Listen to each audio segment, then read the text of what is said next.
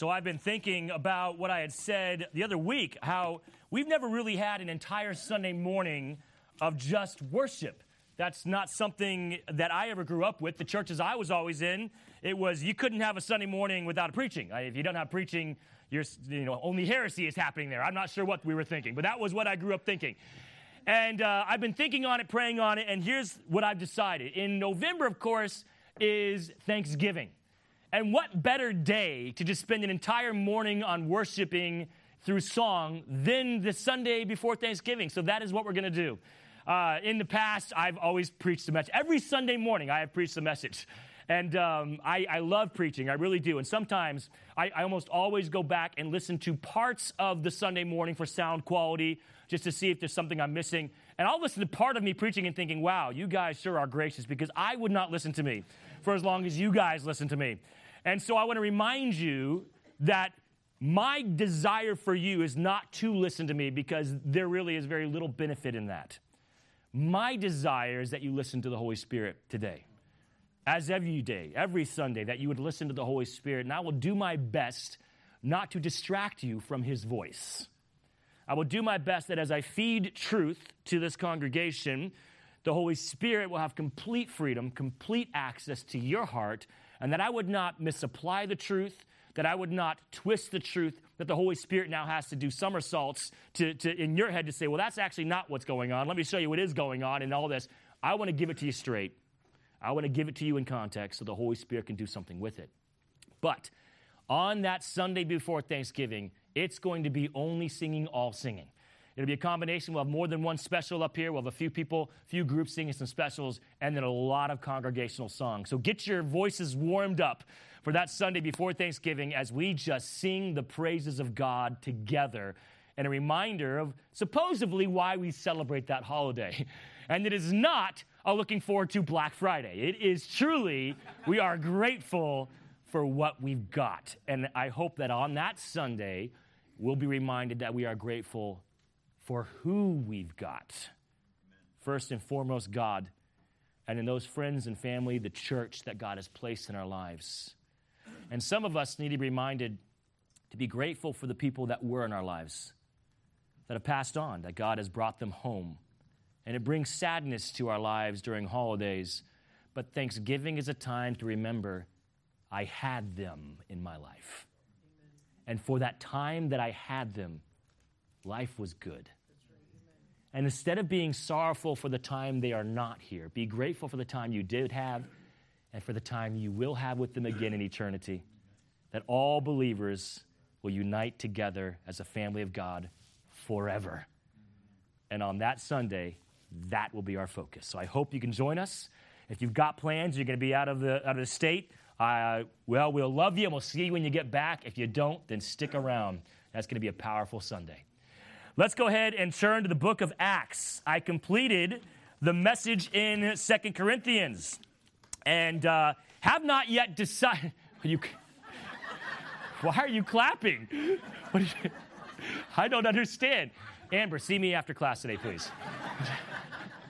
James is like, How do you like it now, mom? Huh? Now you know how it feels. so, anyways, I finished Second Corinthians. I haven't decided yet what. Oh, it's accomplishment. Oh, okay. Okay, Amber. Sure. I haven't decided yet what book we're going to get into next. Um, but we are going to be in Acts for the entire month of October. Again, October is mission themed, and uh, there's a lot of great books and a lot of great texts. By the way, not just the New Testament, there's some great texts in the Old Testament about missions and God sending people out, the prophets, both good examples and bad examples. And I preached through those in past missions months, one of them, Jonah. But today, uh, we're going to start a series with the early church, the first century church. Something I've never done during Missions Month. I try not to preach the same messages every October. I try to change up because the Bible is full of so many applications. You don't have to go to the same text to teach on missions. The Bible's full of missions. And so we're going to do something Meriden Hills, at least as long as I've been here, has never done, and that is preach through the first part of Acts only during October and recognizing what is the mission of God.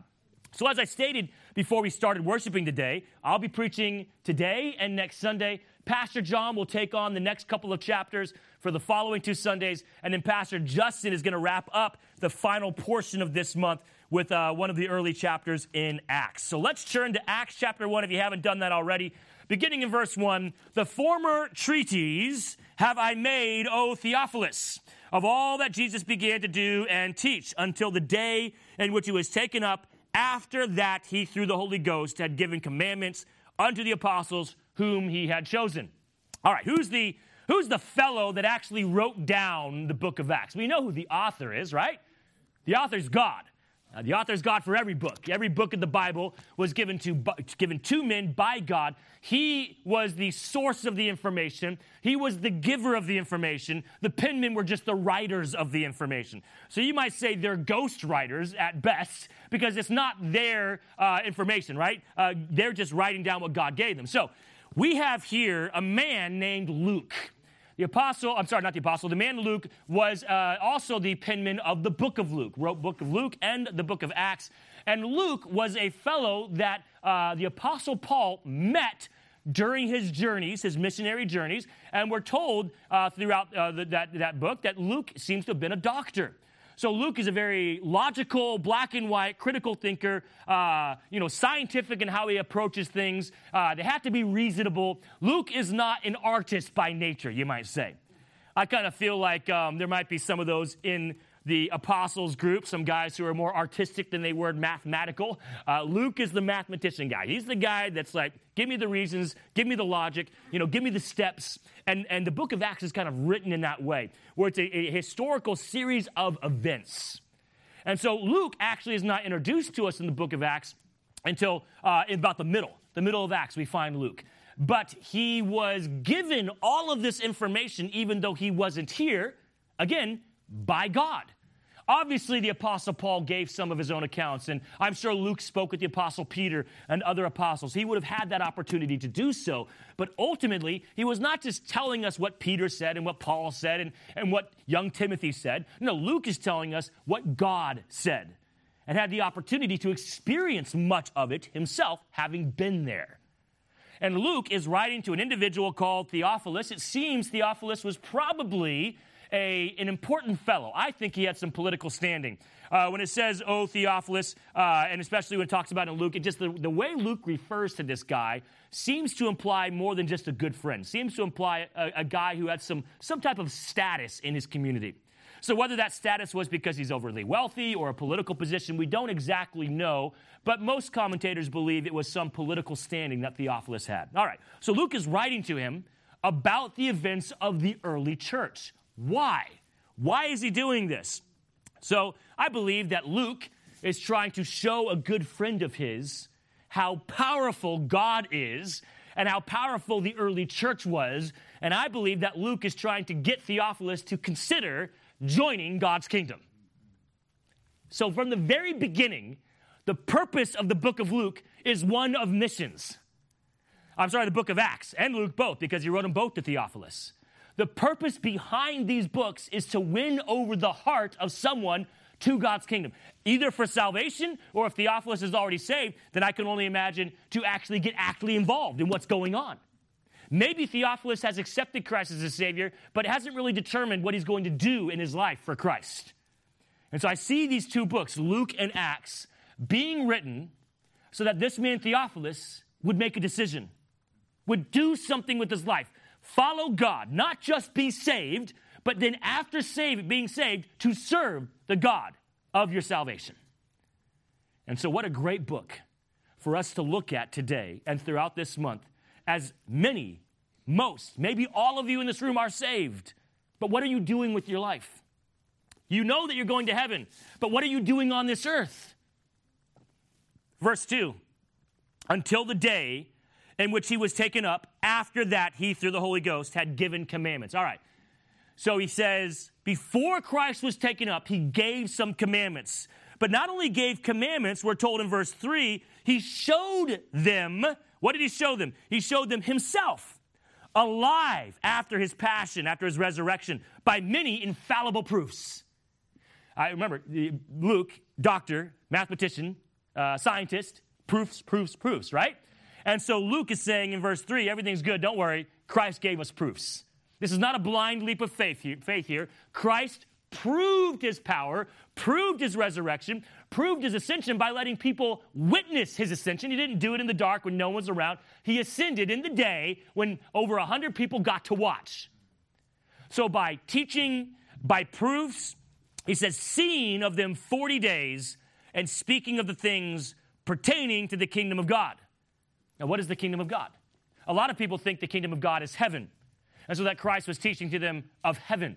When I see the kingdom of God in Scripture, though, I don't see heaven. I see the kingdom of God is God's church. In the Gospels, when Christ speaks of his kingdom, the context is pretty clear. He's speaking of what's going on in this earth now. He says the kingdom of God is like this and that. And I can tell you, when I read it, it can't be heaven. because the illustrations he's using don't illustrate heaven, they illustrate life on this earth now. So the kingdom of heaven in the Gospels, the kingdom of the heaven in the epistles, are referring to the life of believers on this earth. How we ought to live it, what we should and should not do through it, our goal in it, our purpose for it, the whys, the whats, the who. That's the kingdom of God now. So before Christ ascended into heaven, what did he offer the, the, the disciples and the apostles? Instruction of how to live till he comes back. Instruction of how to live till he comes back.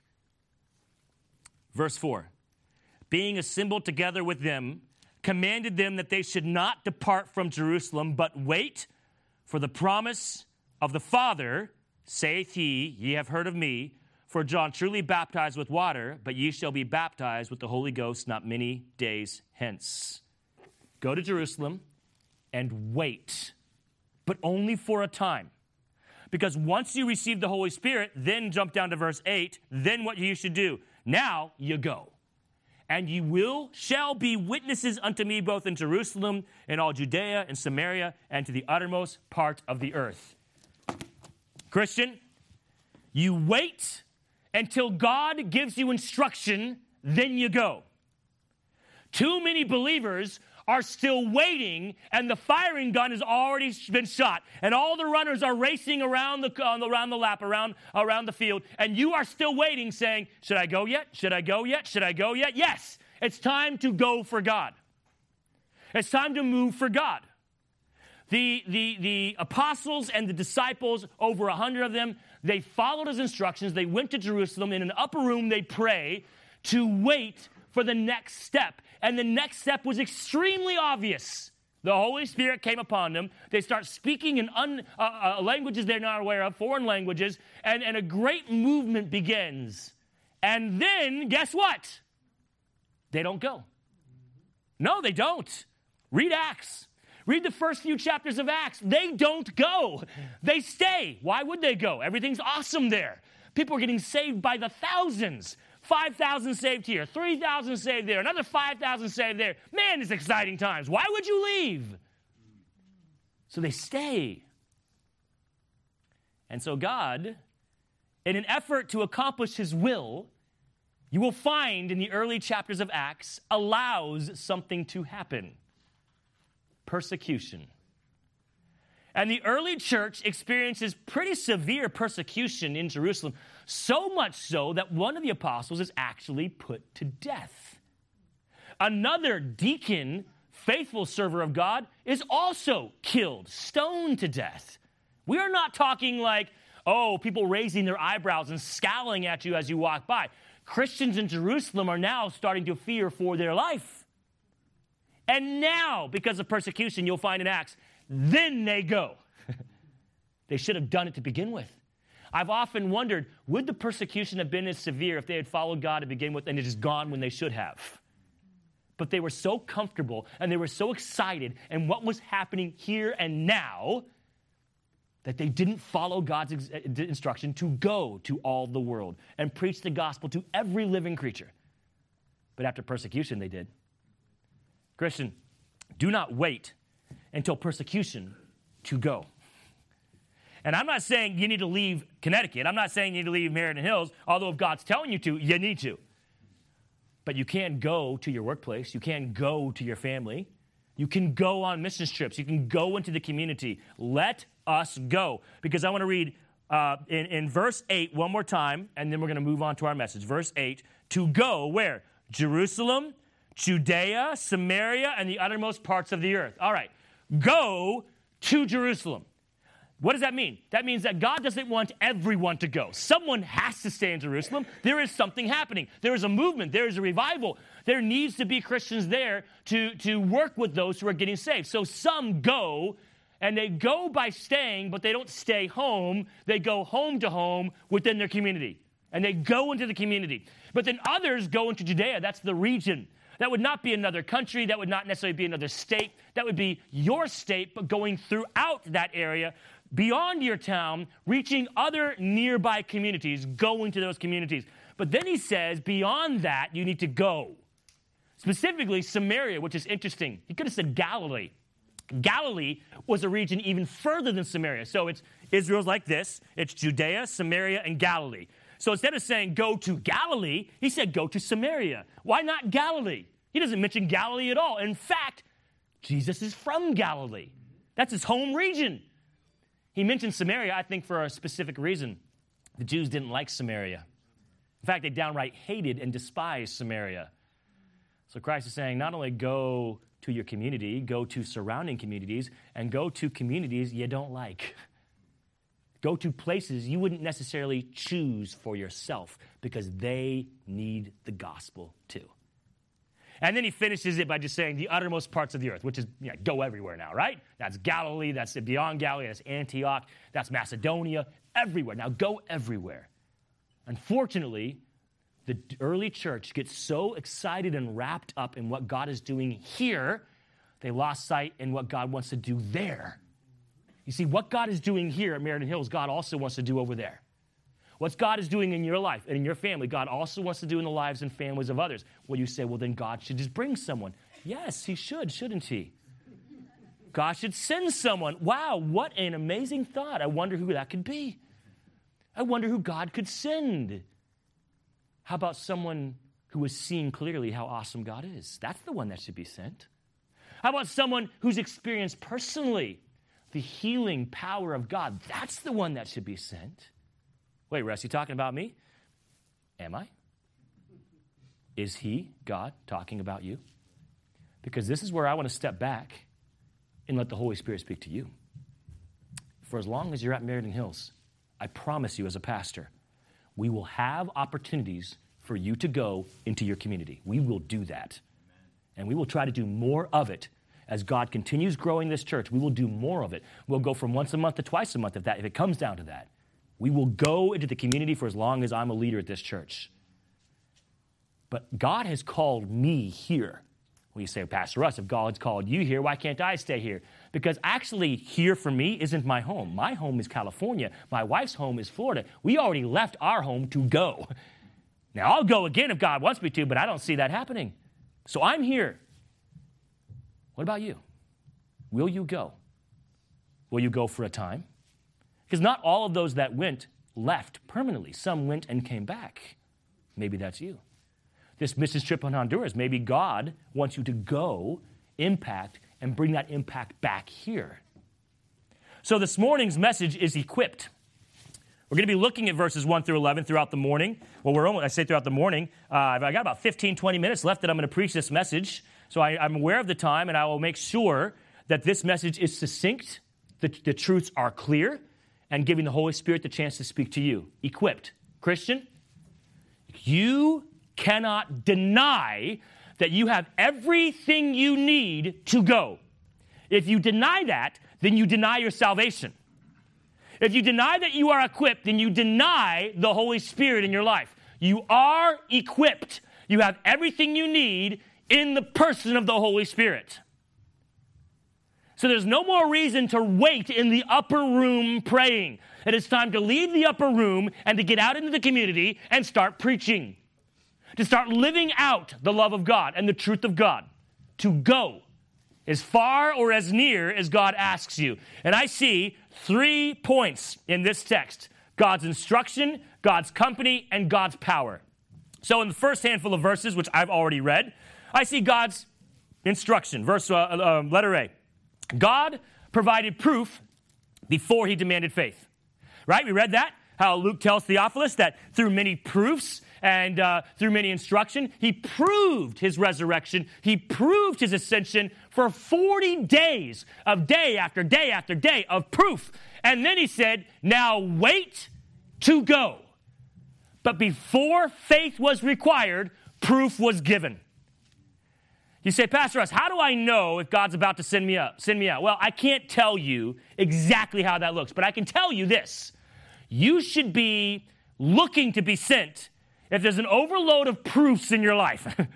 if God starts proving himself, proving himself, proving himself, there's probably something he's about to ask you to do in faith. Can't guarantee that to you, but I do see that here in this text. And I see that in other books and other texts that before God asks us to take a step of faith, there is often an overloading of proof so that our proof is not based in emotion. Our proof is not based in desires. Our proof is based in, I saw God do this, so I can certainly trust Him to do that, which is unseen, which is yet to be seen. It is very hard to be a leader of any financial institution profit or nonprofit now, is it not?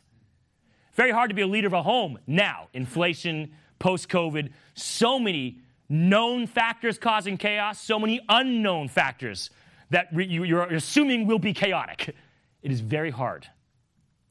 I'm going to tell you, as the leader of this church, it is very hard to move forward for God with all these unknown factors. But I got to tell you, there's been 10 years of God giving me proof after proof after proof after proof. I'm not worried about the 11th. God has overloaded me on the proofs. I mean, more proof than I could need or possibly want. Why would I be bothered about the unknown? I'm not. The only reason you should be bothered if there, have, if there has not been proof, okay? You should be a little bothered. So say, God, hey, not trying to be facetious, not trying to act unfaithful here, but can you give me some of that proof then? All right, so Luke chapter 1, I see the proof, then I see the faith. The proof comes before the faith, God. All right, it seems like you're asking something of me that is, is going to take a lot of faith. I'm willing to do it. I just want to know that it's you. I want to know you're giving me the direction. I want to know you're the one sending me. So, God, can you give me some of that proof? I don't need 40 days of it. That'd be great, but I don't need that. Whatever it is I need, you know, give it to me so I can step out in faith and I'll trust you after that. God's instruction. Before he even gave instruction, he gave them proof. Letter B, God's instructions are for the benefit of God's kingdom. So we see here in verse 3 at the end, and speaking of the things pertaining to the kingdom of God. God's instruction in His Word and our Sunday morning worship services are not for you to think better of me. If that is what is happening on Sunday mornings, you walk away thinking better of me, then I have failed you as a pastor. If you walk away thinking better of yourself, I have failed you as a pastor. Our goal as a church is to walk away from Sunday morning seeing God clearly and having a better view of what God wants from us for His kingdom. His kingdom includes your spouse. His kingdom includes your children. His kingdom includes His church. His kingdom includes this community. And you are receiving instruction, I hope, from the Holy Spirit, not me, on what that looks like for you now.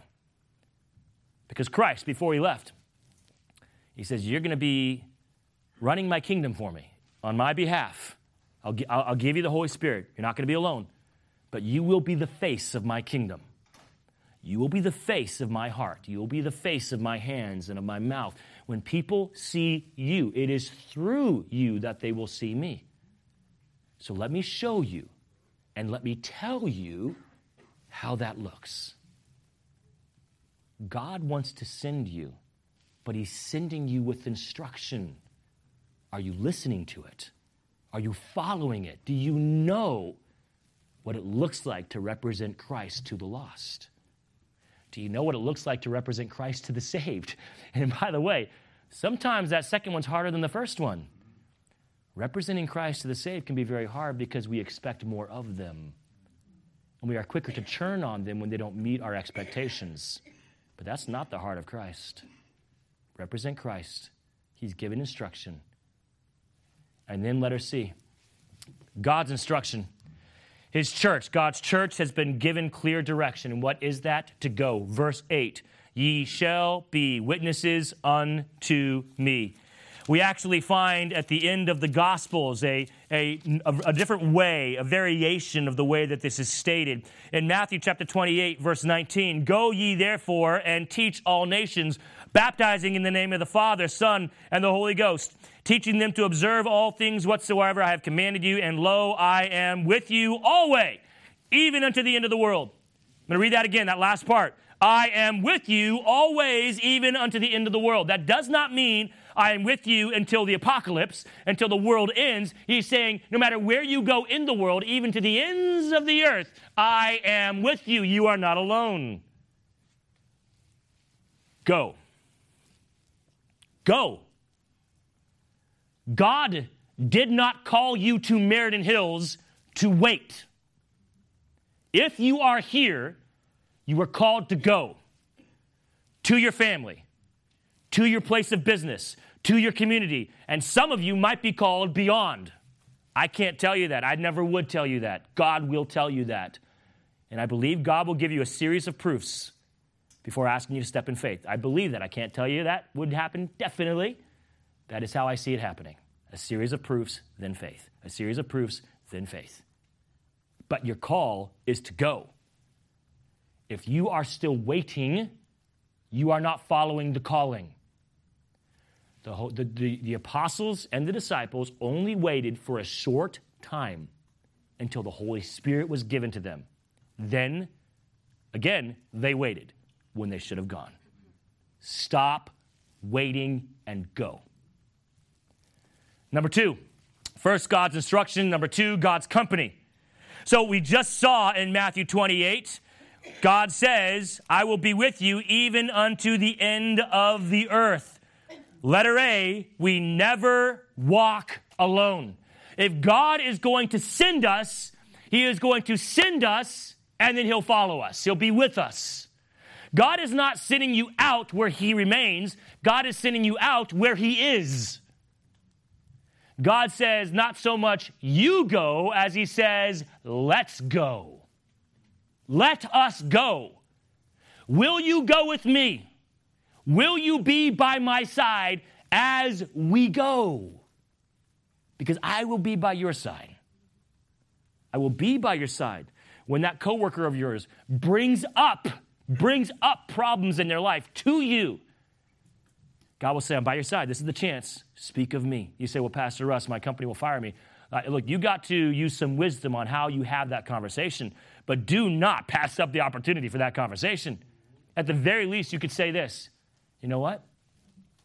I truly care. I would love to have coffee with you after, after work today, tomorrow. Can we have some coffee tomorrow? Look, that is my status quo. Usually, I can't have conversations with people even in church because I don't have the time. Uh, there, there's a lot of people here I need to talk, I, I, want to talk to that want to talk to me. So usually, if it's a conversation that requires any depth, I ask, "Can we get together over a meal, over a coffee?" You say, "Well, Pastor Russ, I'll get fired." Not if you take them to coffee after work. You won't. There is an answer. And if it's a woman, say, you know what? My wife, you would love her. She, she could sympathize with you. Do you mind? I would love to introduce you to my wife. How about the three of us? My wife and you and me. Can we get some coffee together? All right? So I'm not saying guys have coffee with these, these women. I'm saying in some way, connect with them that is healthy for them and for you. And bring someone with you that can help them. Go. Stop wasting the opportunity. These people want to gossip, but actually, what they're doing is crying out for help. Hear the cry and go with God. That's your workplace. That's, you don't have to go anywhere new. Just go where you've always been going. And as I told you, on a regular basis, our church is doing events to show this community God loves them. Will you go with us as we go with God into our community? And then next summer, we're going to go to Honduras. We're going to go to a group of young kids whose families literally have abandoned them. Literally, mom and dad, usually just mom, has taken them to the park and said, Let's get some ice cream at the park. And they take them to this is an actual stories that actually happened. Four year old little girls taken to the city park, and the mom gets her some ice cream and sits her on a bench and says, I'll be right back. And that four year old little girl eating her ice cream, mom doesn't come back. It gets dark, mom doesn't come back. Finally, a police officer shows up and says, Come with me. because they recognize that girl's been abandoned and they take her to a home she's never known before and will never see her mother again. That story is so common, it's almost just cliche in Honduras. We're going to go to Honduras and show the love and compassion to those children. You say, well, what happens when we leave? Don't worry, we got a plan for that. There's a man, Chris Burkholz, who's going there now and is there now, and we're going to be supporting that ministry to support those kids. But is God calling you to go? We never walk alone. If you go, you'll be going with God. Letter B God desires a deep connection, not a shallow acquaintance. Now we're back in Acts chapter 1, looking at verse 5. For John truly baptized. That word baptized means immersed, submerged with water.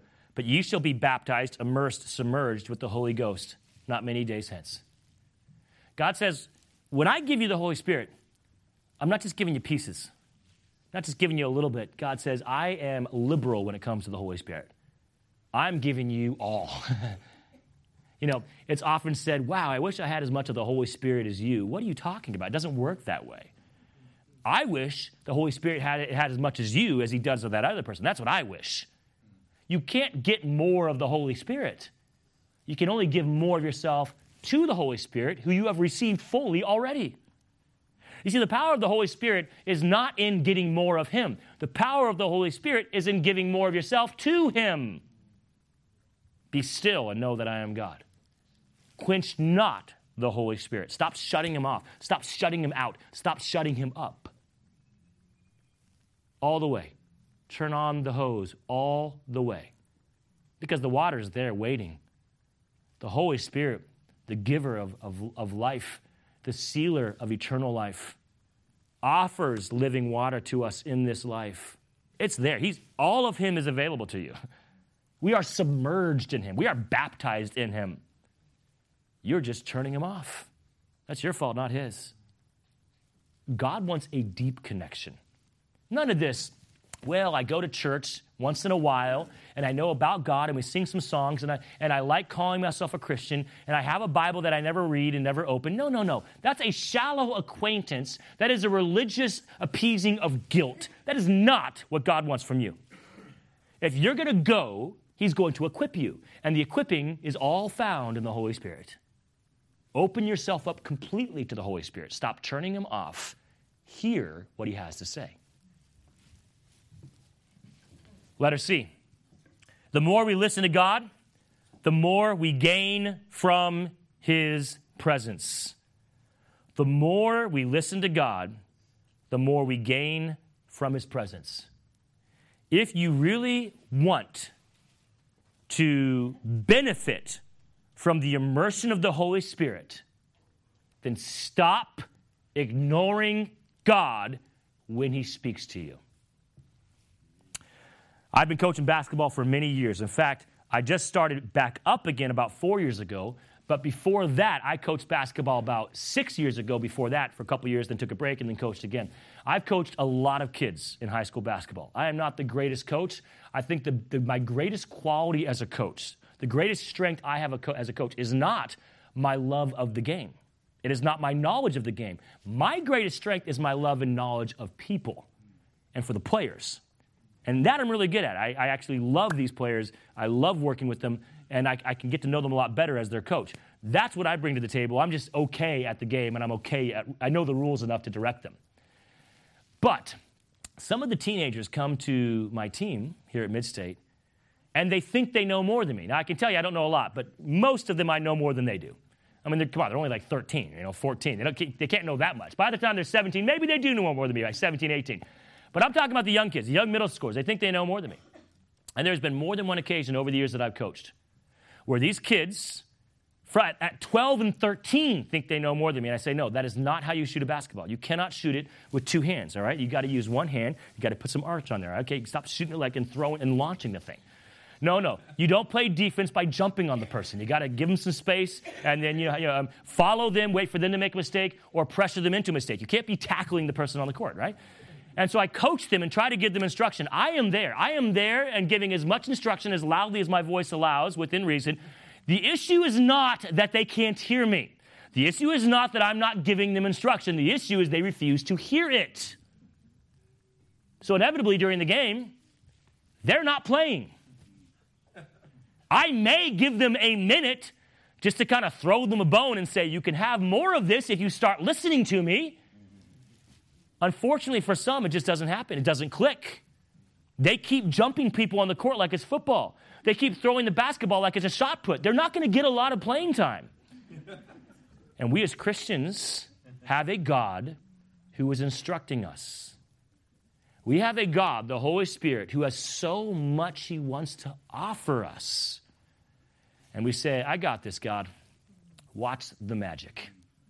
Watch me work. And God's like, oh, what is wrong with this person? Christian, go with God in his company and take advantage of his knowledge and stop telling him you know what you're doing. You don't. Ask him, what do you know and how should I do it? Number three, I see in this passage God's power. Now, I just see the mention of God's power in this passage. I'm going to refer quickly to other passages that are entire series, not three messages, three series of messages in and of themselves, which I have no plan on preaching this morning, but I'm going to allude to them. In this text, we are told of the Holy Spirit. In Acts chapter 2, we get a glimpse into the power that he brings to the local church, just a glimpse as the apostles and disciples start speaking in unknown tongues to themselves in foreign languages, and other people from other parts of the region say, Wow, they're speaking my language. How do they know my language? And then someone else says, How do they know my language? And we're told in Acts chapter 2, so many people listening, so many people hearing, so many people amazed that thousands get saved. We're told in uh, the end of Acts chapter 2 that uh, verse 40, and with many other words did he testify and exhort. Verse 41 Then they that gladly received his word were baptized the same day. There were added unto them about 3,000 souls in one day. All these pastors and churches trying to create a revival experience by stating we're having revival. Look, your statement of it doesn't make it true. Oh, but we put a revival sign out front. I don't think you know how revival works, okay? Signs don't bring revival. Uh, well, we're having a, a, special speaker in, and this person, everywhere they go, brings revival. Huh, I thought it was Christ that brought revival. I didn't know a person did. I would love to meet that person. They just bring revival with them wherever they go. And these churches are getting it wrong. And they're thinking because we had a revival week where they forced the members to come every night of the week and Sunday, that everyone's going to walk away revived. Actually, you walk away more tired after that than you did at the first part of the week, is how it actually works. Because in the Bible, you don't have a revival week to have revival, you have Christ who brings revival. Amen. Christ brings revival. And just a small taste of the Holy Spirit's power on the very first day brought 3,000 souls to salvation. If that's revival, if that's not revival, I don't know what is. Because these believers opened themselves up to the fullness that God had to offer. So in Acts chapter 1, we're told, Christ states, you'll have the Holy Spirit. And what does he say when you have the Holy Spirit? He says in verse number seven, It is not for you to know the times of the seasons which the Father hath put in his power. Verse eight, But ye shall receive power. You'll get the power when you get the Holy Spirit. You will not get the power by attending Meriden Hills. We don't have the power. You will not get the power by hanging out with me. I don't have the power to give you. You get the power from God. Now, if enough of us have it, the power of God is here, but it's not because it's here, it's because He is here, and we've opened ourselves to His power. So I said I would allude to three series of messages when it comes to the power of the Holy Spirit. The first series of messages is found in, in uh, Ephesians chapter 6, and with the Holy Spirit comes the armor that protects us. The armor of God, yes, but it is the Holy Spirit who represents God in our lives during this time, who allows for that armor. And if you read Ephesians chapter 6, you will find things like truth and righteousness, the, the peace, the gospel of peace. The Holy Spirit is bringing these things to our lives instruction regarding truth, instruction regarding righteousness, instruction regarding uh, witnessing, which is the gospel of peace. He brings us this instruction so that we can armor ourselves with protection. Listen to God so you know how to protect yourself. Going back to basketball, Unfortunately, in the lives of young players, you'll find they're either really good at offense or really good at defense. Not many are great at both, at least not at young ages. They, be, they grow into that. And so the ones who are really good at defense inevitably can't dribble the ball worth a lick. And they get a breakaway. I've had this so many times, both girls and guys. They steal the ball. It doesn't matter because they just give the ball right away back to the other team either by losing it, bouncing it off their foot out of bounds, or by bouncing it so high the other team literally like, seriously, and they just take the ball right back. And so they can, they're really so aggressive, so good at defense. The team's not even concerned anymore. We don't care if you get it, we'll just take it back from you anyways. And then there's some who are really good at offense. Like they can shoot, they're really great. But when it comes to defense, defending their side of the court, like they shoot and then they lazy, like walk, they jog back to their side and they're like kind of doing this, like, all right, let's go. And the guy's like, really? And he like dribbles around and the guy's like, oh no, I didn't get it all. And so they just start walking back to the other side, hoping they'll get the ball so they can shoot again, because all they want to do is shoot over and over again. But defense, right? Defense wins ball games. And we as Christians are just like that. We're like, I'm such a great shooter. Oh, yeah, score, score, score, so many great things. And your defense is weak. Your family's falling apart, your life's falling apart, everything about you is falling apart. You have no defense in your life against the problems of this world, against the emotional turmoil that inevitably happens because, you know, people, right? You're one of them. And our, our life is falling apart, not because you're not great at offense. Oh, you, you shine at offense. Oh man, you can give the gospel. You can tell people of God's love. You, you, can, you can do things for the kingdom of God that other people say, yeah, that's awesome. Keep it up. But your defense, you go back home and it's a wreck. It's a wreck. The Holy Spirit says, that's not how I want us playing here, okay? Defense and offense, both. Create a strong defense, protecting the home front, so you can out there and do some more for me. Defense. That's Ephesians 6, all of it, Ephesians 6. Read it, study it, defend your home, defend your heart.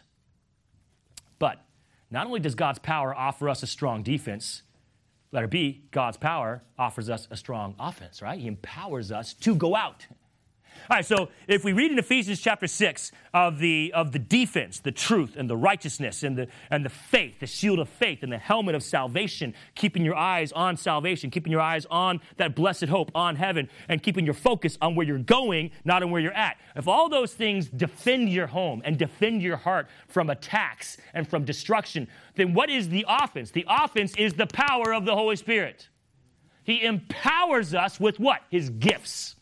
Now, there's not just one passage about this. It's found in the book of Corinthians and the book of Ephesians, and you find multiple passages that list the gifts of the Holy Spirit that God offers Christians to go. He empowers us to go, to accomplish, to do. And in Acts chapter 2, we see one of those gifts, the gift of speaking in tongues. But there are a whole lot of other gifts out there that God is giving you, that God has already given you. You've already got it. You just don't know how to use it. I love the players that come on my team that are natural athletes. They just don't know how to play. They don't know the rules. They don't even know how to shoot the ball. But as soon as you show them, it clicks, they shoot, and they're making points. They don't know how to dribble, but once you show them, they dribble really well and they're really fast. I love the natural athletes. You know what's great? Is the supernatural athletes. The supernatural ones, where God has given you everything you need, you just don't know you've got it. God has shown you how to use it, you just haven't been listening, so you're not sure how to use it. Once you put your eyes on Christ and listen to Him and say, Oh, I do have gifts. God has given me the gift of, of giving. God has given me the gift of, of teaching. God has given me the gift of, of um, mercy. Whatever that gift is, God has given it to you. Learn how to use it, and now get out and go. You are equipped, you are empowered to accomplish. The Holy Spirit has given that to you. And finally, and we're done. Letter C the Holy Spirit, what does He give us? Fruit to sustain us. Fruit to sustain us. And this is found in the book of Galatians. And this book is great, and this text is great uh, because it mentions to us all of the different things that God wants to offer His children as we draw closer to Him. We're told in Galatians chapter 5, verse 22, But the fruit of the Spirit is love, joy, peace, long suffering, gentleness, goodness, faith, meekness, temperance. Against such there is no law. That list is amazing. That list, if you read it, Galatians chapter 5, verse 22, you will find that all those things are for your benefit love, joy, peace, long suffering, gentleness, goodness, kindness, meekness, faith. You benefit first from all the fruit of the Spirit. And then once you've benefited, you will find that those things, wait a second, no, but those don't just help me. Exactly. Once you found sustenance from the fruit, from the food of the Holy Spirit, once he's, once he's sustained you with these things, once you felt deeply the love of God and the patience of God and the long suffering and the meekness and the gentleness, once you've experienced these things and found sustenance, the overflowing fruit now blesses those closest to you. And you will find that other Christians will start feeding off of the fruit in your life. in your life. God will sustain you, and there will be such an abundance of fruit. Your spouse and your kids will feed off of that. And then your goal is to show them you can have your own source of fruit. You don't need mine. Obviously, for a time, that will be necessary for new believers, for young children. But eventually, you show them you can get it directly from the source God Himself. God's power, the Holy Spirit, sustains you. The closer you are to Christ, the closer you are to the Holy Spirit, the more you hear Him, the more you can feed off of the fruit that He offers you, found in Galatians chapter 5, verse 22. So, how about it, Christian? You still waiting? The time to wait has been long done. It's time to go with God. Let us go with God. Dear Lord, I thank you for this passage. I pray the Holy Spirit would continue speaking to your people, that this would just be a conversation starter this morning and that whatever conversation began in this room with your people would continue in the car, at home, in their prayer life, as they sing with the radio. That conversation would continue. Their hearts would be open. They would be sustained. They would be empowered. They would find a strong defense all through the Holy Spirit. And they would see we are all equipped to go, and that we would go. In Jesus' name, amen.